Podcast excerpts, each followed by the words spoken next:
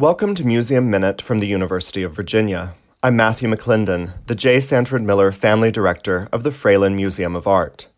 Today, I'm looking at a painting that is a favorite for many of our members and guests Venus and Adonis by the great 18th century artist Angelica Kauffmann. Sometimes you'll hear her name anglicized to Angelica.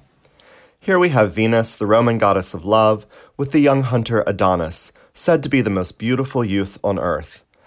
The tragic myth tells us that even the goddess herself could not keep Adonis from the hunt.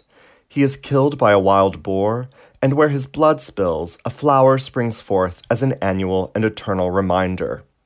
Rather than focusing on the dramatic moment of death, Kauffmann gives us a tender depiction of the lovers, embracing, looking deeply into one another's eyes.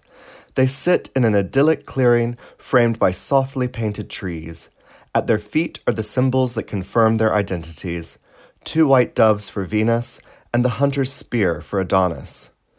Angelica Kauffmann was a child prodigy who, by her early teens, was already well known as a portraitist.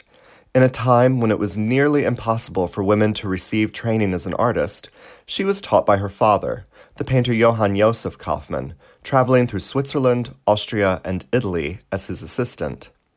While living in Rome, Kauffmann was elected to the Accademia di San Luca in 1765. The following year, she moved to London, where her success as an artist continued. Over the next 16 years, she exhibited regularly with the Royal Academy, where she was one of two founding members who were women, and she received commissions from numerous aristocratic and royal patrons. Find out more at uvafralinartmuseum.virginia.edu or simply search for the Fralin Museum of Art. Museum Minute is a production of the University of Virginia and a member of the Virginia Audio Collective. Listen and subscribe at virginiaaudio.org.